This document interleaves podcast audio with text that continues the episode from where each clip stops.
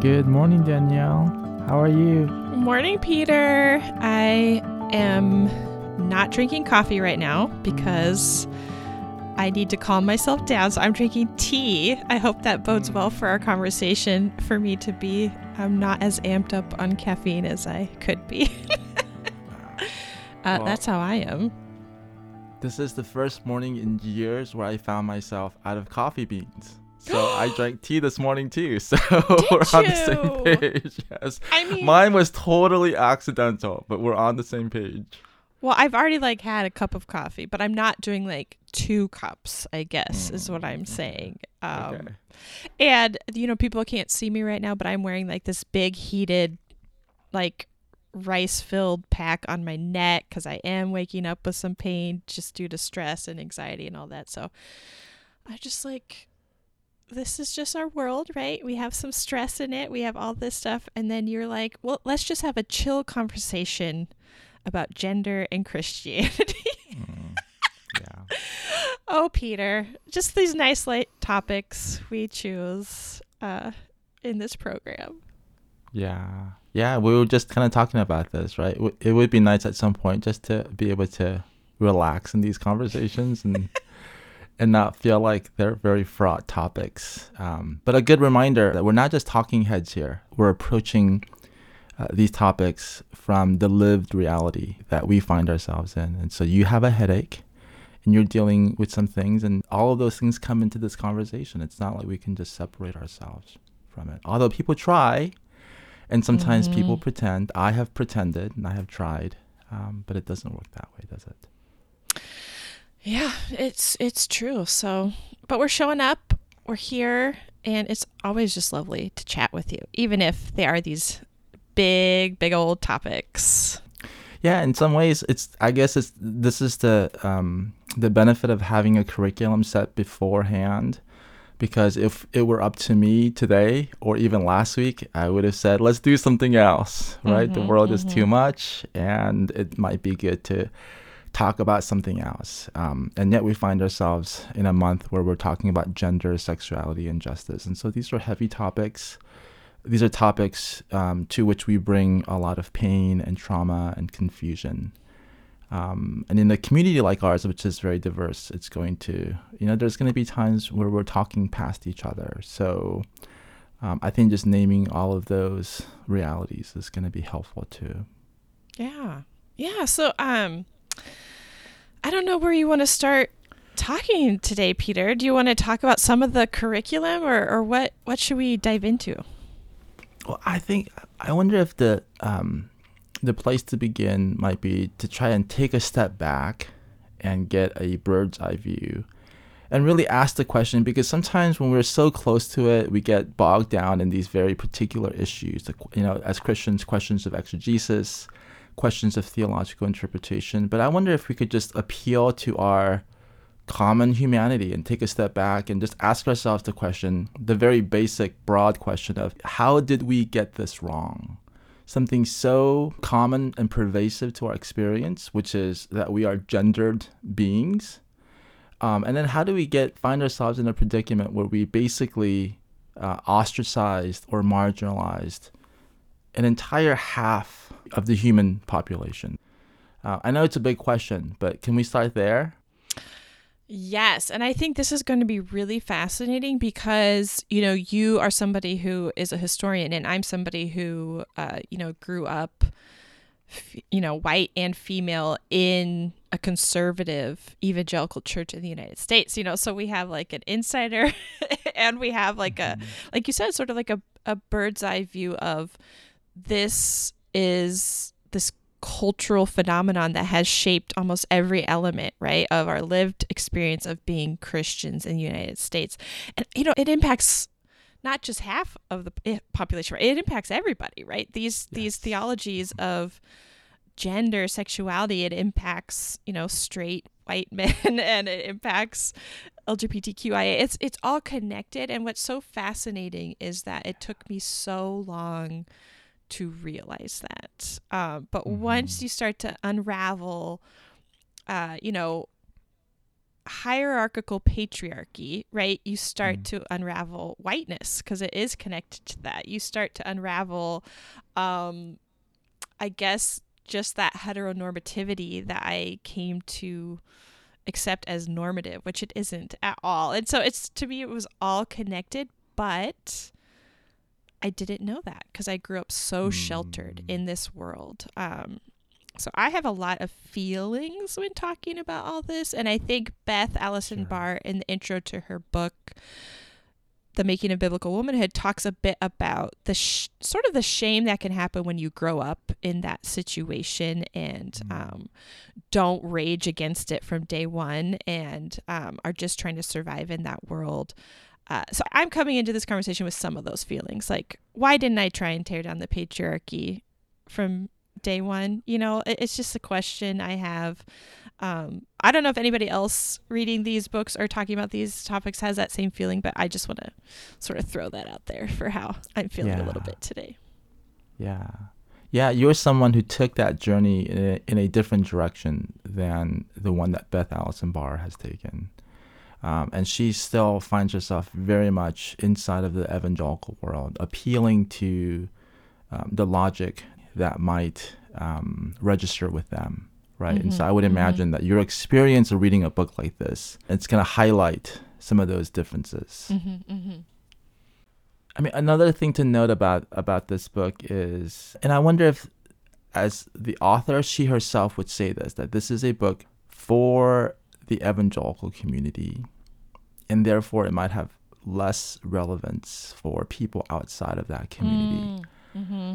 And I just want to just make one note at the outset to say that um, I think it's really helpful to engage these kinds of works that are targeted towards a very specific audience um, as outsiders to that community because I think it gives us a window into the fact that we're all doing this. We're all approaching it from our very kind of embodied, situated perspectives. And so I would say to my uh, siblings who are who find themselves in more progressive Christian communities, um, think about think about how how long your church, how long your tradition has been ordaining women. Mm. And if it is the case, I, I think in most mainline American denominations, it's really since the 1970s that this movement or shift happened. That's less than 50 years, or maybe just a little over 50 years. Mm. And that's not a very long time when you think about the overarching history of the church. And so we're all coming from a place where we're beginning to open our eyes to the extent of the harm that has been done by a Christian patriarchy that has really permeated so much of Christian thinking. Okay, that is really helpful to me, Peter, because I, I, you know, I grew up so similar to Beth Allison Barr that it's just like there's that world that's you know terrible, complementarian, and everybody else, you know, got to experience a more you know liberative way of being in the world. But I think you're right. Like patriarchy affects us all, and uh, these you know, I don't know if we want to call it like the dominant culture, the status quo. Like, to me, there's so many commonalities when approaching just this drive to all fall in line and to have this, you know, ordered world and this hierarchy of who God wants in charge and who should not be in charge. And I- don't know if if it's just hierarchical thinking. Um, I know you were talking a little bit in the program about sort of like this black white binary way of thinking? And how can we just continue to move past that no matter how we grew up and how much this impacted us personally? Like we're all impacted by a patriarchal society in which we live. And so how do we move forward? But it I, it just brings up so many emotions. Like um some of them I don't really want to deal with right now just because we're in the Mm. midst of COVID. We're in the midst of, you know, a war going on with Ukraine. And I was like, do I really want to um, unpack what it was like being told I was a second class citizen in the eyes of God? No, Mm. I don't want to. I would rather spend my time uh, being like, I think God really loves me. and um, I don't think God has hierarchy. So um, that's just it's just a tricky topic to engage in because it brings up some of these core identity issues. And I know you're so careful. You're so careful when you bring this up. Um, I wondered if you chose, uh, you know, the making of biblical womanhood sort of because it's this historian approach. And I just really quickly wanted to ask you a question because you are Mhm. our resident historian.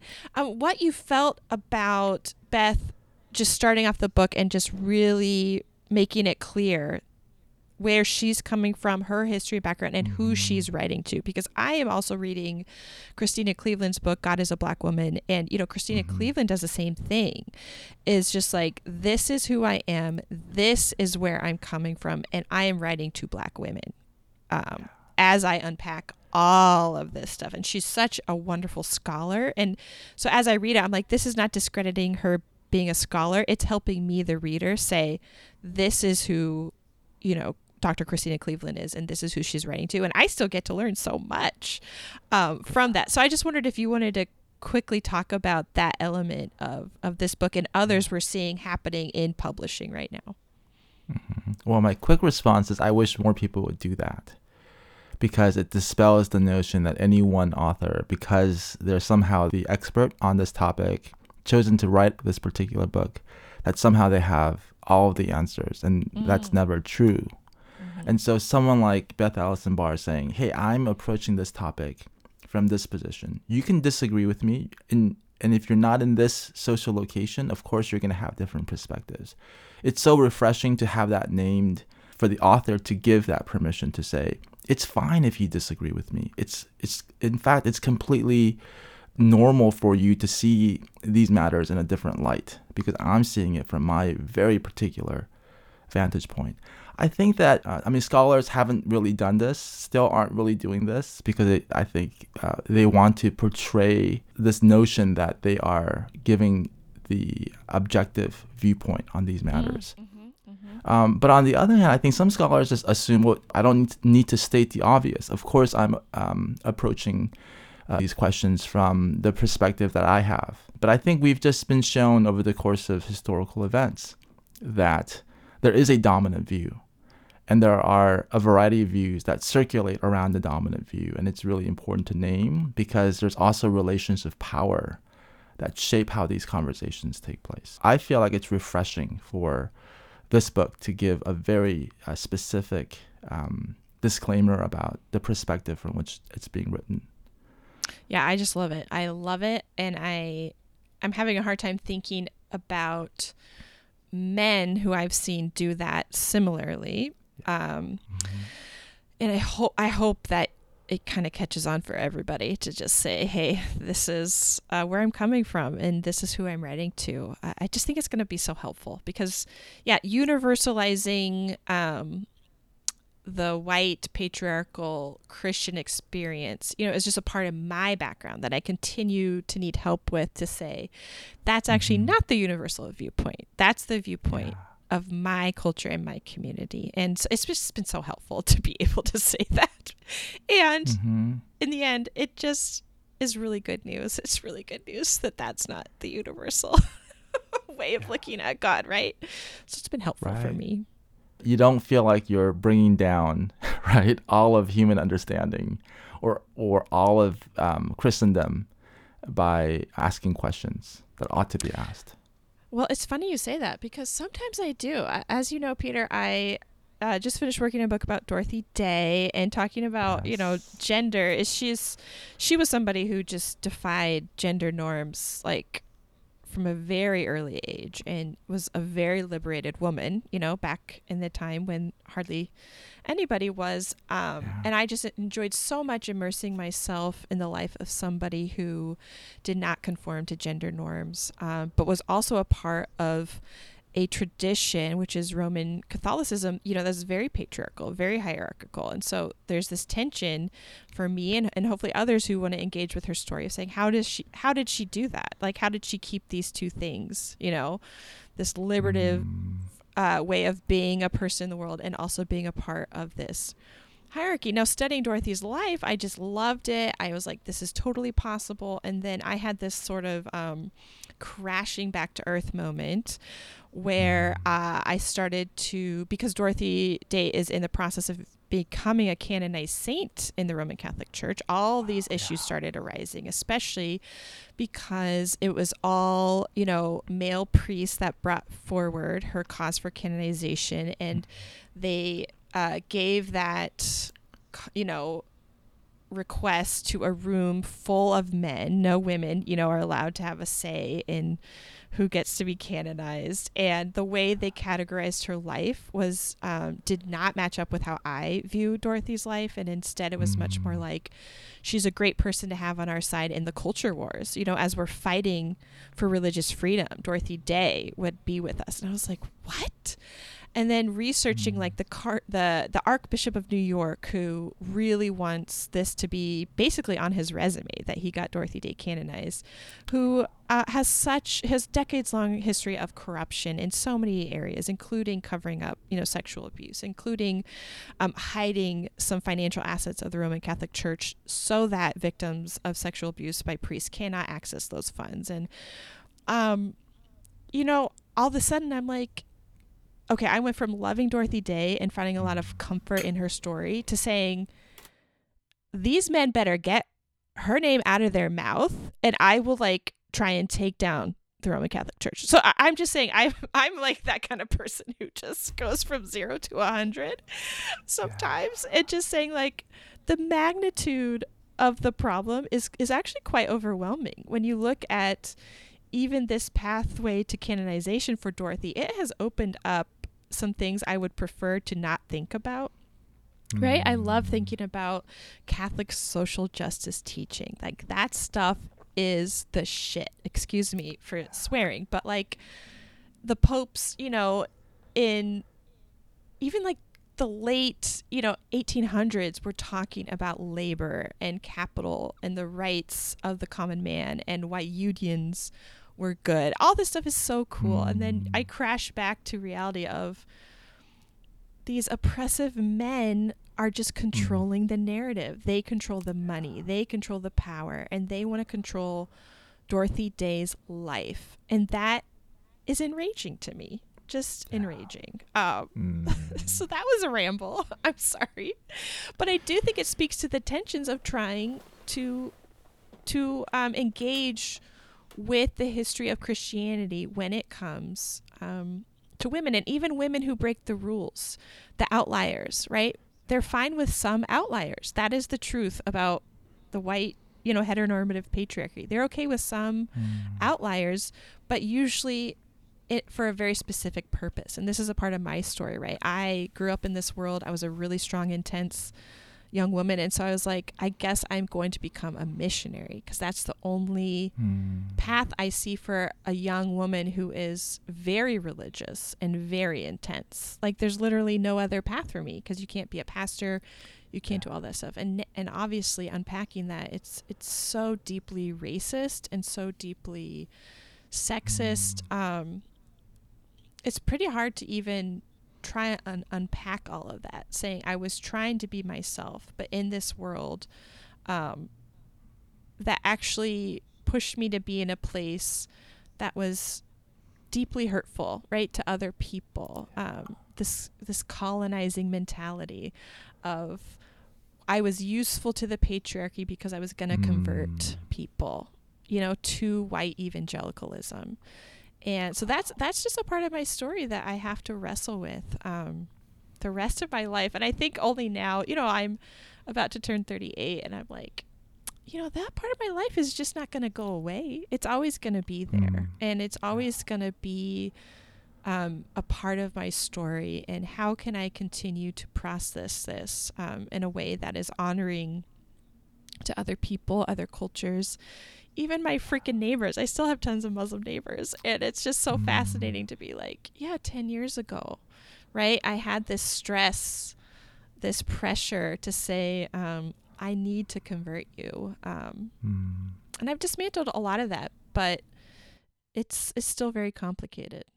I just rambled a lot, Peter. What what I don't know. I got to give you a chance to talk here.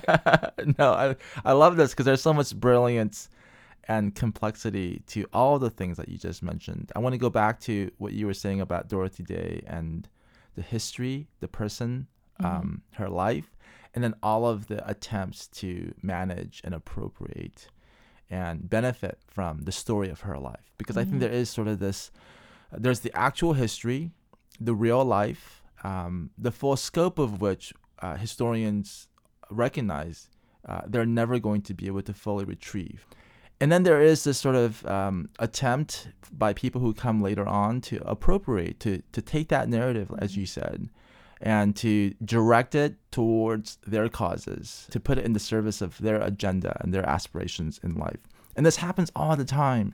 And I don't know that it can be avoided, but it ought, there ought to be some awareness and then some accountability and then some community effort in corralling all these narrative streams so that we can arrive at a healthier understanding of the complexity of the past.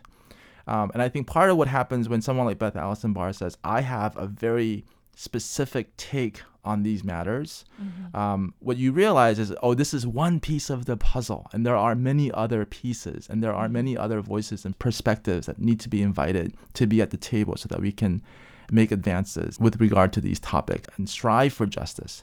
And then what you said about your own experience of growing up in the church and feeling like your world was so limited, like your opportunities or the ways that you could move forward was so limited. Part of um, your liberative process is realizing those narratives don't have to confine you to a certain trajectory that you can that you can pursue other directions. That you can imagine having a conversation with your muslim neighbor without feeling guilty if you don't mention the name of jesus right? Like that's okay. It's okay for you to just be a person in that moment listening mm-hmm. and um, and cultivating uh, a friendship. So all of these things i think are so important to the kind of conversation and work we're trying to do which is to say how can we unveil the ways in which we have duped ourselves into ways of thinking that categorize people into these lower rungs of hierarchy? And how can we obliterate those oppressive systems and find pathways to justice? Uh, easier said than done, but it sounds like you're someone who's been on that process. And you don't have all the answers, but you have some wisdom and you have some questions uh, that we can that we can work with. Yeah, and I, I think one thing I was thinking about is just, um, you know, there's there's this term that keeps being thrown out a lot, right? around abusive people and abusive institutions which is you know gaslighting and and that is i don't know if that's like a common experience for people who grow grow up in some you know more conservative places but i've been thinking like having some pretty random memories of when I was at Bible college, you know, to become a missionary, um, you know, sitting through a class on church history, going through Paul, and um, actually, it wasn't church history, it was just like church practice, like for today. And so talking mm. about Paul and women and why, you know, that's why women can't be head pastors. And it was like the cool liberal professor at my school because he went to a Jesuit school. Everybody else went to Dallas, you know, seminary. Um, he went to a Jesuit place so he was like considered more liberal and i um, started like sobbing in the class because you know this teacher i really cared about and felt safe with was just very you know very blasé about uh, just talking about this is how it is right? This is you know mm. espousing espousing uh, complementarian theology. Like yeah this is what we believe this is what it is and I, and I started crying at the end of class he just kept saying, "Oh, but Danielle, God God loves women. God loves women." Mm-hmm. And I was sitting there crying saying inside I'm saying you just spelled out why he doesn't mm-hmm. love women as much as men. And yet I need to stop crying because it's making you and other people uncomfortable.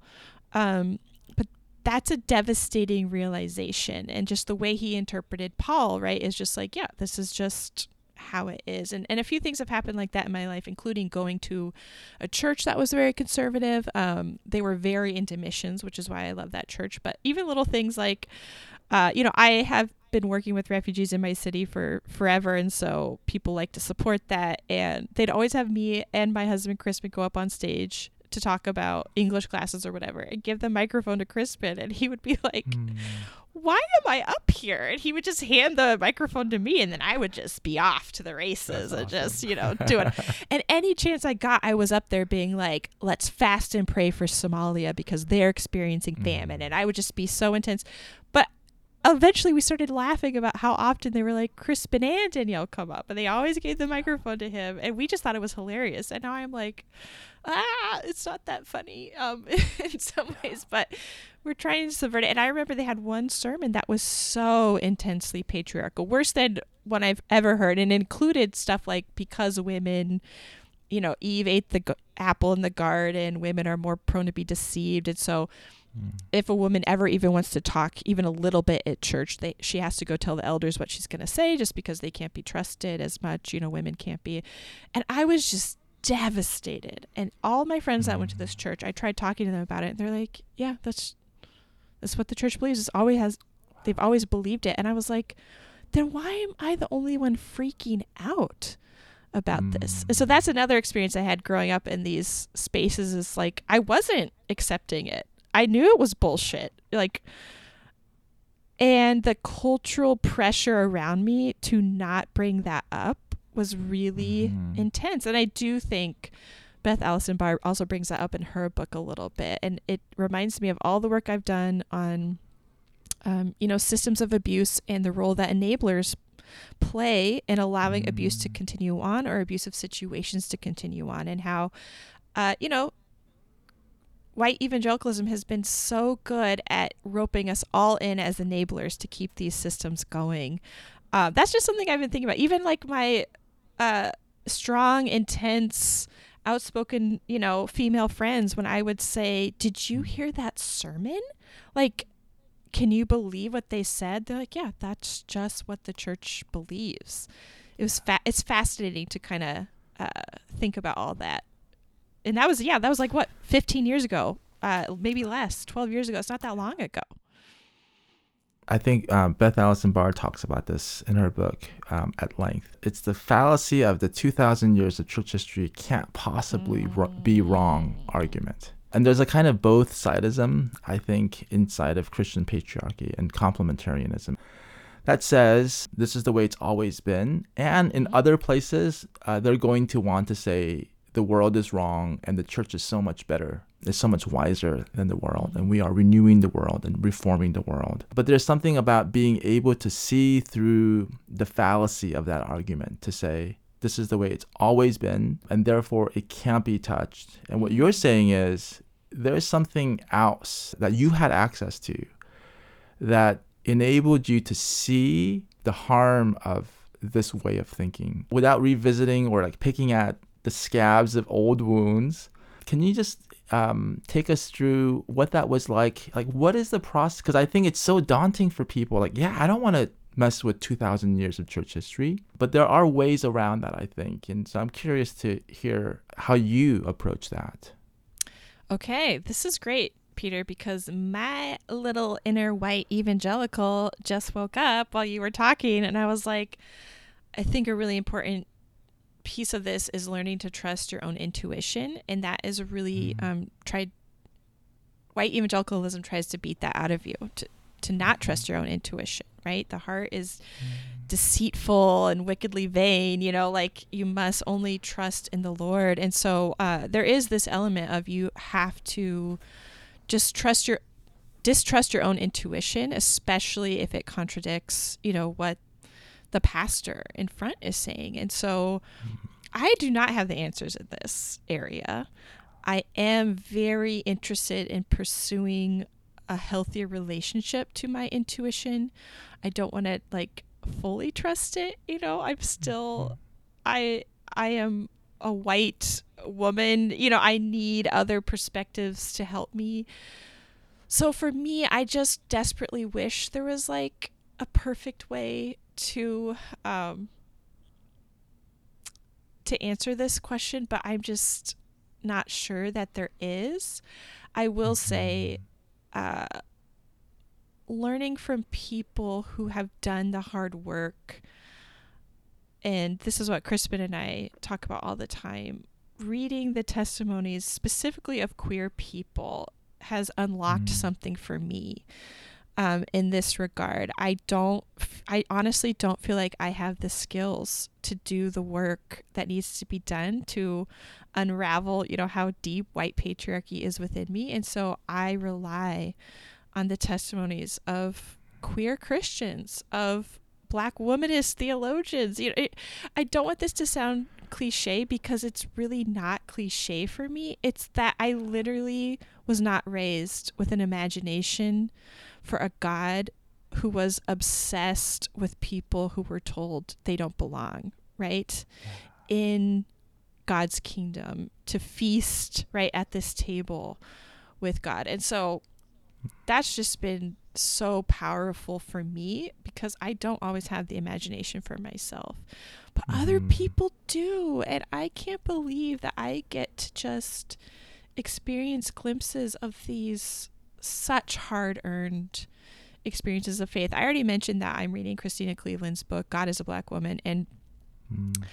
you know, while reading it, there's just this sense that, like, I can't believe you are still I don't know if she would call herself a Christian exactly, but just like mm. she's hmm. somebody who clings to faith, who you know does pilgrimages in France to see all the black madonnas. Like this is a person who is obsessed with God still. After all, mm. you know that she has experienced. Mm. Yeah. She's obsessed with God and I'm just like, wow. Like this is so powerful and helps me be like, I think I can keep doing this work cuz mm. I think you know both you and I have already said, like, it's not going to be fun. And this issue is going to keep coming up for you if this is a part of your faith history, if it's a part of your, you know, cultural background. But also, unfortunately, it impacts all of us because these, you know, Christian nationalist patriarchal people are trying literally to be in control of our country. Um, so it does impact everybody. Uh, but in this deep, like, how do we unpack some of this stuff, it's like, yeah, I, it kind of just seems common sense to say the only way we will be able to make sense of this is to listen to the people who've been excluded um, yeah. for how to move forward. So that's that's what I've been doing. I just mm. in some ways it's just I'm just so grateful. I think about all the books I have like on my nightstand right now and it's just mm. there's so many things wrong in the world, Peter, but like mm-hmm. the fact that I have five books right now from black women that I think are just mm-hmm. some of the mm. coolest people in the world and they're all writing about faith and it's all extremely different, like very, very different from each other. Like that is pretty exciting actually. And I have to remind myself, like, you know, there's some good news here. mm-hmm. There's some there's, things are changing. There's so much good news if you if we know where to look. Uh, yeah. I and I I so very much appreciate that you basically said there's no such thing as a monolithic unified textbook on 2000 years of church history.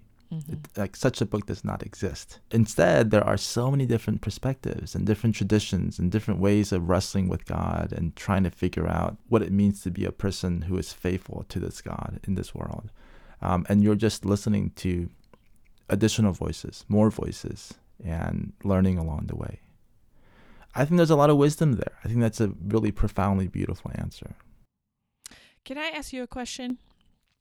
So, when when dealing with big picture topics like race or sexism, um, what do you think about this sort of like I don't even know if it's like a, a developmental response to like mm-hmm. if you grew up with in these i mean we all we all are living in like a racialized society right that is impacted by patriarchy. I just see i just see there's so many different ways to approach this. And like beth allison barr is like using the tools of white evangelicalism right to try and reach them. Christena cleveland is like no like I am not doing that anymore, mm-hmm. right? And mm-hmm. instead it's going to be just from this embodied more mystical place of like I just don't believe that anymore. Like and this is what I believe. Like I'm just wondering if you can speak to a little bit of some of this tension we can have when saying like do we disregard it all?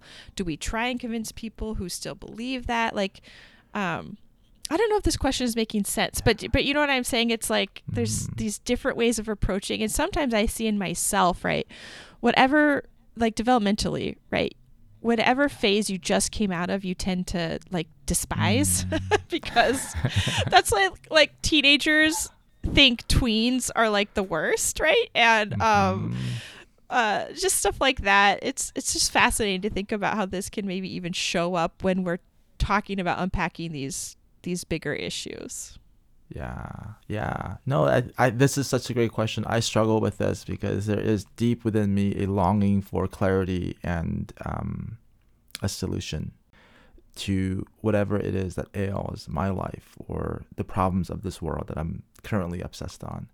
And so, um, yeah, I think there's this sense of wanting to find the clear answers. And part of part of what I'm learning right now is to what it, what does it mean to encourage to foster this idea that instead of uh, finding rock solid answers, I'm going to just have to embrace paradox and mystery, and um, and that's part of how we have tried to frame this month is to say we can just recognize the fact that the world is going to be full of tensions and mysteries that we can't resolve. And sometimes that's the most beautiful way to live. And some of this I think we just have to try out because I think these can be seemingly erudite philosophical ideas, abstract, and we really need to think about what does it look like embodied? What does it look like in life? And part of um, judging and dismantling the harmful effects of patriarchy is to say, like, what's been the impact of this? How has it how has it literally, like physically, materially shaped and misshaped people's lives? So I wonder if we could talk about this a little bit. Like, how have you seen because you've been in this world and, and you're proximate to it still in many ways, how have you seen the effects of patriarchy in the lives of real people? Yeah, I think that's a really big question, and Mhm. I, I- I was, I don't know. I keep thinking about what you were saying about this this whole line that complementarian Christians have around like two thousand years of church orthodoxy, right? Like we are the orthodox ones. We are the ones who've Yeah. gotten it right. How dare you challenge us? Like you think you're Mhm. better than 2000 years of church history i mean that's literally the question they're asking people Yeah. like me that's a that's a big burden to put on me when i was 20 years old right Yeah. you think you're better than all of us Mhm. because you're sad that women you Mhm. know have to be second class citizens i'm sorry like this is just the way the world is. And so thinking about people who who grew up in that world i don't know kelly brown douglas actually in her book really unlocked something for me because i also Mhm. want just the perfect answer to fix all these things. And i feel like she was just saying like we we have a duty to interrupt anti-blackness right? So when you get overwhelmed with like wait all of my spiritual heroes i'm not supposed to read them anymore because you know whatever. And i feel like she wasn't saying like here's how you deal with everybody on a individual basis. She was saying we just need to be honest about the anti-blackness that is in every element of our society right? Be honest about that name it bring it up. Like that's to me it seems like one of the first steps and so i think we can also take that to um, the patriarchy and say we just need to name it to bring it up Mm. and to interrupt these narratives of you know 2000 years of orthodox christian teaching because i think once you're somebody who has studied race um, right all of a sudden the 2000 years of church orthodoxy becomes Yeah. right extremely Right. complicated like Yeah. slavery was a part of christian orthodoxy Yes.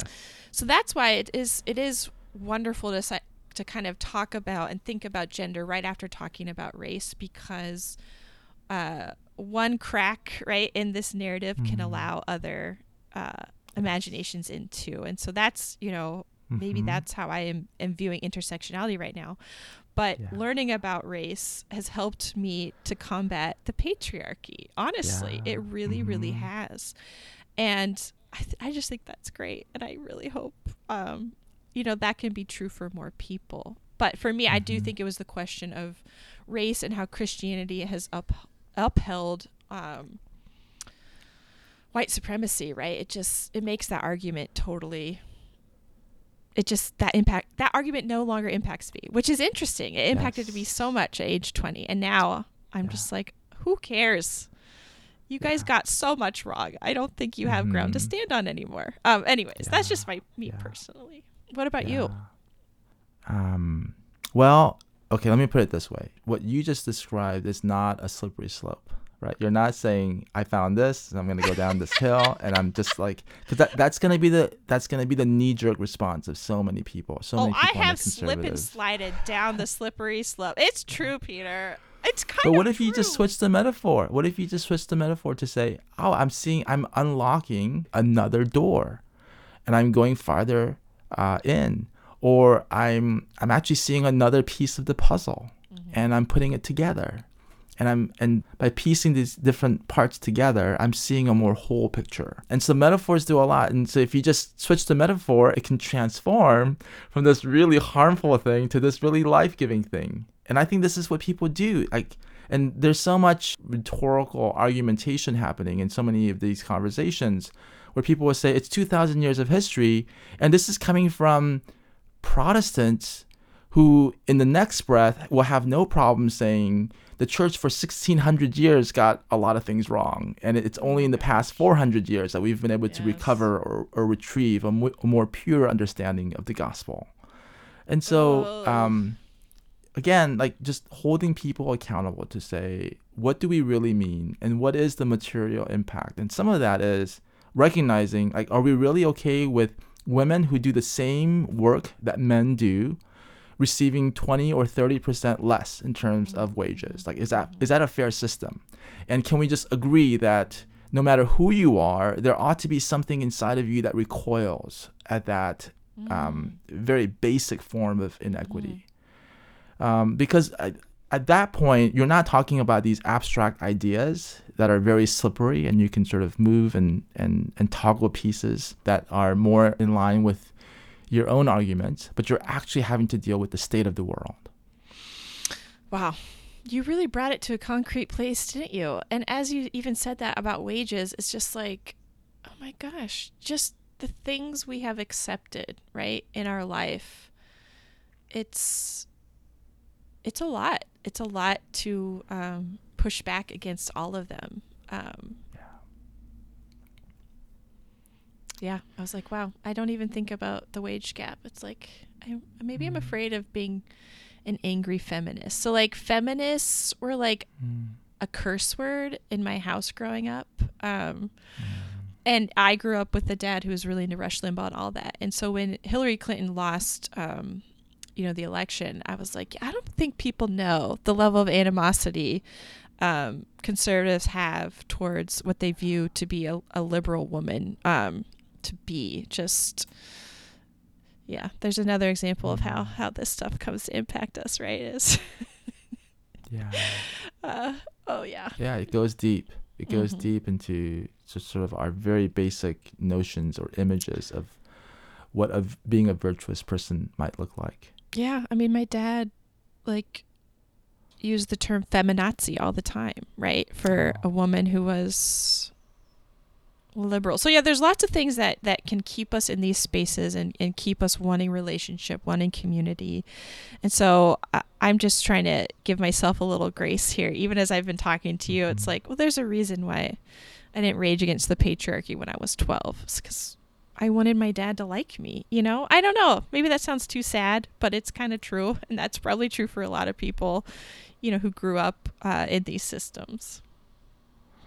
Well it's one of the truest things that you could say is that you want people in your family to not only like you but to love you and to accept Yeah. you for who you are right there ought to Mhm. be like nothing absolutely nothing about that that comes across as wrong it's the truest thing that you can say and i think this is the problem that so many of us grapple with is what happens when we express ourselves or when we find ourselves um, experiencing or wanting to put on identities that don't uh, win the approval of the people around us. Uh, and we're put into these boxes. And and I think part of the work that we're trying to do is um, what does liberation from those boxes look like? And it's going to be hard. Um, maybe as we, this has been a great conversation. Thank you so much, Danielle, for just coming um, to this hard place with your heart open, even as you, you know, carry the weight of so many different things um, that's happening in your life and in the world. But maybe one of the ways that we could close pointing to two other readings that we're doing. So we're um, reading, um, I think, just the introductory chapter from Nancy Cott's Public Vows A History of Marriage in the Nation. And the reason I love this reading is it dispels the, the mythical notion that marriage is this thing that has been unchanging throughout human history. And she yeah. basically tells the story of marriage in U.S. history and all the ways in which it's changed so many times over its very brief span. So that's a really instructive text for our topic. And the other one is Craig Williams' Marriage Between Males, where the author dispels the notion that there was such a thing as same sex marriage in the ancient world. And what Craig Williams is saying is there was no such thing. There was no socially acceptable, uh, non subversive form of marriage between same sex partners. And therefore, what Paul was writing against was something that was always going to be socially and legally uh, problematic. Okay. The reverse of that argument is that when we think about legal marriage today, that there's no way that Paul could have condemned something that did not exist in his time. Yeah. And so that's another way of getting into the conversation around um, gender and sexuality. So lots of great resources and uh, far-reaching conversations that I hope we can have in our community. That's so great, and I just want to maybe end with with one thought. Just um, even this topic, I'm thinking about it bleeding into next month, right? When we're going to talk about economics and justice and, and all these things. And then just, I just want to keep thinking about this idea of what happens when you're no longer useful, right, to the dominant culture. I think this is true of Christian patriarchy. This is true of capitalism. Uh, what happens when you decide, I I don't want to be useful anymore or I can't be useful to this system anymore and and some of what can happen to you culturally and community wise um, so there's that and also I just want to say I uh, interviewed uh, Emmy Kegler for the person to talk to about spiritual practices and she's this amazing queer Lutheran pastor who has been so intentional about things like um, the sacraments and uh, she just has a great perspective so be on the lookout for that interview to come out soon all sounds very exciting. There is a continuous thread that we're going to have to keep on exploring. Um, so thank you for all the good work that you're doing, Danielle, and for showing up for this conversation. Yeah, thank you so much, Peter. And I just I just love all the books you pick out for us and all the conversations we're having. Thanks for making it a safe place to dive into this stuff.